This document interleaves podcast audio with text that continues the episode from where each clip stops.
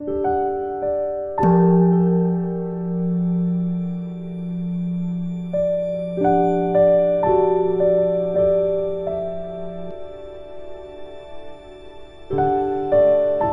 家好，很高兴又到了我们一起学习广论的时间。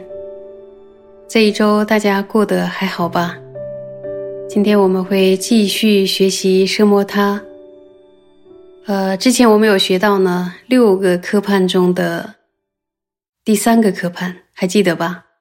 第三个科判是什么呢？就是直观的自信，也就是呢直观的体性。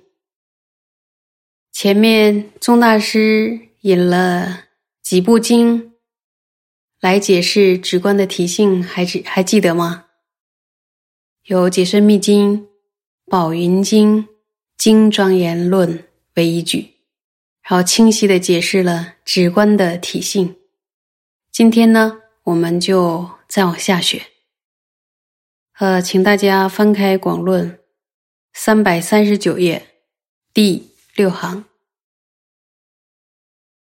看原文，菩萨地亦云：于离言说为是为义，所缘境中，即心令住，离诸细论，离心扰乱，想作意故，于诸所缘而作圣解，于诸定向令心内住安住，广说乃至一去等持，是名。奢摩他，这个菩萨地呢，是出自于《瑜伽师地论》本地分中的一地。《瑜伽师地论》呢，总共有五个部分，依照次第呢，给大家略说一下。比如说，本地分、摄觉作分、摄事分、摄一门分，还有呃摄事分。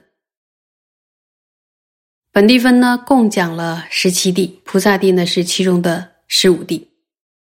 那么十七地是哪个十七地呢？有没有同学读过《与其实地论》呢？比如说五十身相应地异地，然后接着是有寻有四地，无寻为四地，无寻无四地。第六，三摩悉多地。第七呢，非三摩悉多地。然后第八有心地，第九无心地，然后十闻所成地，十一思所成地，十二呢是修所成地，然后十三、十四、十五分别是声闻地、独觉地、菩萨地，然后十六、十七呢是有余一地，第十七地是无余一地，菩萨地呢是其中的第十五地。接下来我们就看原文。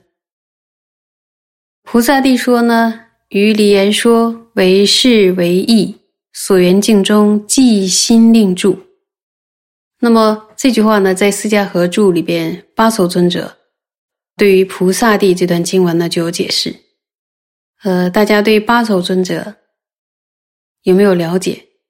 根据记载呢，呃，这位尊者前世曾经是科主杰大师的弟弟，他呢一直。宗喀巴大师和科主杰大师精通诸大经论，是第六任的甘丹赤巴。由于呢，他由于他曾经住锡在巴首伦珠德清寺，然后广做讲修的事业，所以被称为巴首尊者。然后这位大善知识具有科主杰大师的耳传教授，还有文殊海大师的耳传教授，所以是耳传教授传承中。非常重要的一位传承祖师，然后他把耳传教授传给了法金刚，法金刚再传给谁了？著名的温萨巴，然后之后就形成了非常有名的温萨尔传，温萨巴就传给了佛智大师，佛智大师听过吧？就造了三十五佛刹，过去我们曾经呃学过一轮，然后希望大家呢也能够常常的复习。那么我们再回到菩萨地的这段文，八首尊者解释说：“唯是这里边的唯是，唯是是什么意思呢？就是纯粹的是唯，就差别是，那就是特点的意思。那么唯意是什么呢？就是纯粹的内涵的体性。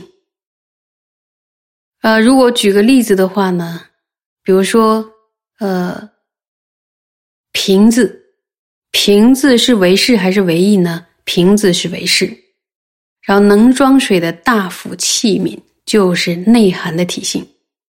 这是仁波切曾经举例子，教典中呢将空性的体性称为不可言说，也就是呢离言说。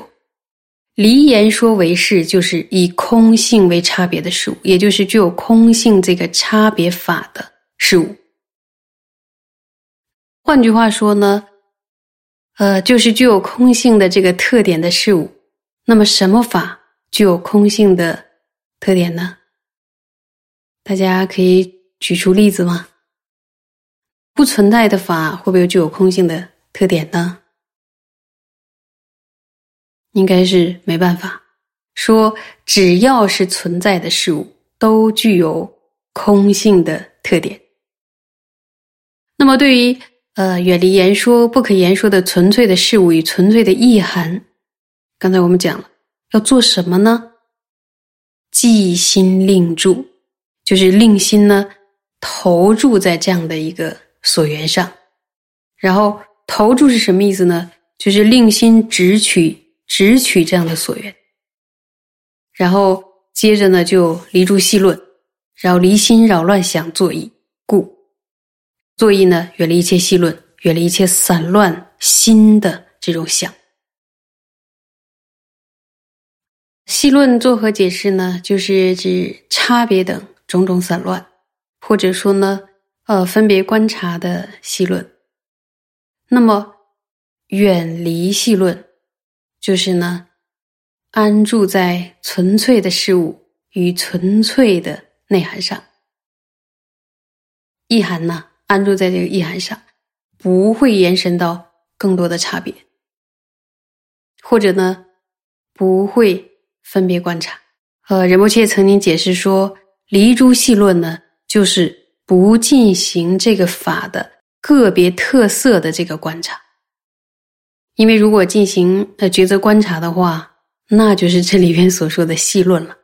因为他要求我们即心令住，离诸细论。那么离心扰乱呢，就是指远离沉掉所导致的散乱心。然后呢，要坐意这样的想，就是我的心要离开沉、离开掉这样的散乱，要坐意。那么这个想，这里边说的这个想。这个想具有什么样的特点呢？就是离诸细论，离心扰乱，对吧？然后要做一离诸细论、离心扰乱的想，使心处于一种离戏论、离离扰乱的这种状态，就是让心处在一种这样的一个状态之中。这个状态呢，远离了差别。等种种散乱，好分别观察的这个细论也远离了，而且还要远离沉掉所导致的这个散乱，所以他对这个直取所缘之后的这个新的状态，用几个离呀，离诸细论，离心扰乱想作意，然后还要什么，就是。于唯是唯意所缘境中，即心令住，所以他呢，标示出对对这个心的这种状态的一种描述，应该是非常精准的描述。作意离诸细论，离心扰乱的想之后，要做什么呢？于诸所缘，于诸所缘而作。圣洁，于诸定向令心内住安住，广说乃至一去等持，是名奢摩他。那么我们先解释一下圣解。那么圣解呢，其实在不同的地方有不同的解释。然后在此处呢，巴所尊者解释为圣解一切所缘，也就是修行。修持一切所缘的这个意思。那么呢，对于呃内在的定向，然后这里的定向呢，就是指定的所缘。呃，对于定的所缘要做什么呢？要令心内住、安住，乃至呢到专注一去，到等持，然后从内住一直到等持，这中间呢要总共九个，就是九住心。那么九住心在后面的生摩他的部分，我们就会学到，大概就是内住。续住、安住，然后静住、调顺、寂静、最极寂静、专注一去，最后的就是等持，也可以译为平等住。就是关于第九住心呢，玄奘大师在《菩萨地》里的这段经文里边翻译为等持，广论后面的就讲到九住心的时候，尊法师翻译为平等住。虽然呢，就说翻译的名词是不一样的，但实际上指的是同一个住心。那么接着呢，说要圣洁所缘，呃，这个“圣洁”二字呢，刚才讲过，八祖宗的解释为羞耻。圣洁所缘呢，就是羞耻所缘。那么，还记得什么叫羞耻？网络前边有没有学过呢？在哪个部分学过呢？那么，羞耻鬼理部分有讲过吗？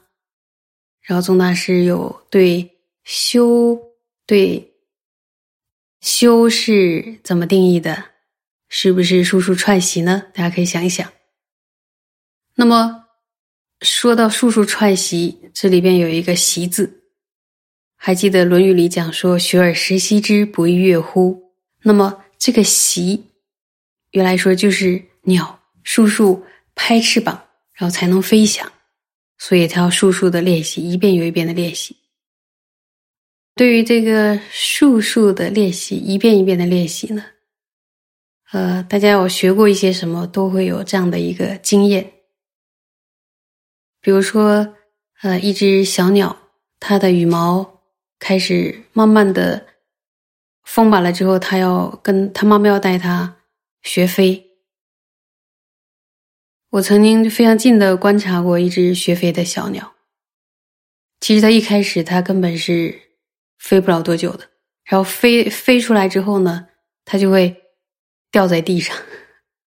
我曾经看过有一有一窝的小鸟，当时有一个胖嘟嘟的一只鸟，它的兄弟姐妹都飞走了，它还在附近的草草丛里边蹲着，因为它飞不回去，它那个呃，就是铁杆上的那个他父母为它搭的那个窝，它飞不回去了，因为它练飞，它掉下来。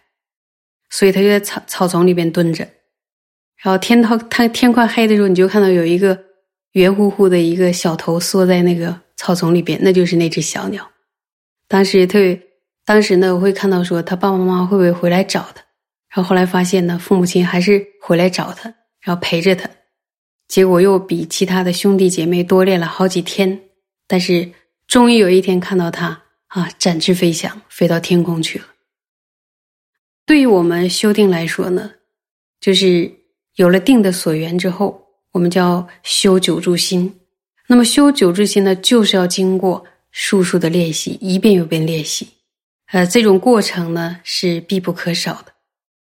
然后我们在这种呃训练之中呢，要磨练自己的心性、耐心，还有沿着教典修行的这种纯度，要依着传承的教授修行。所以呢。不用把修定想成天上的云朵，怎么样也追不上。因为呢，呃，这本论就是给想要修定的人写的。修定是为了做什么呢？就是要去证得空性啊。为什么证得空性呢？了脱生死啊。所以，对于定的所缘，修九入心，这就是呢今天所讲的什摩他。然后上面这段呢，菩萨地的原文就是讲了。修习奢摩他的方法，希望大家今天听了能生欢喜心、发欲求心。将来我们一起呢，来修九住心，乃至初禅等以上的禅定，用这样的禅定的摄持力呢，然后去闻思空性，去证得直观双运。谢谢大家。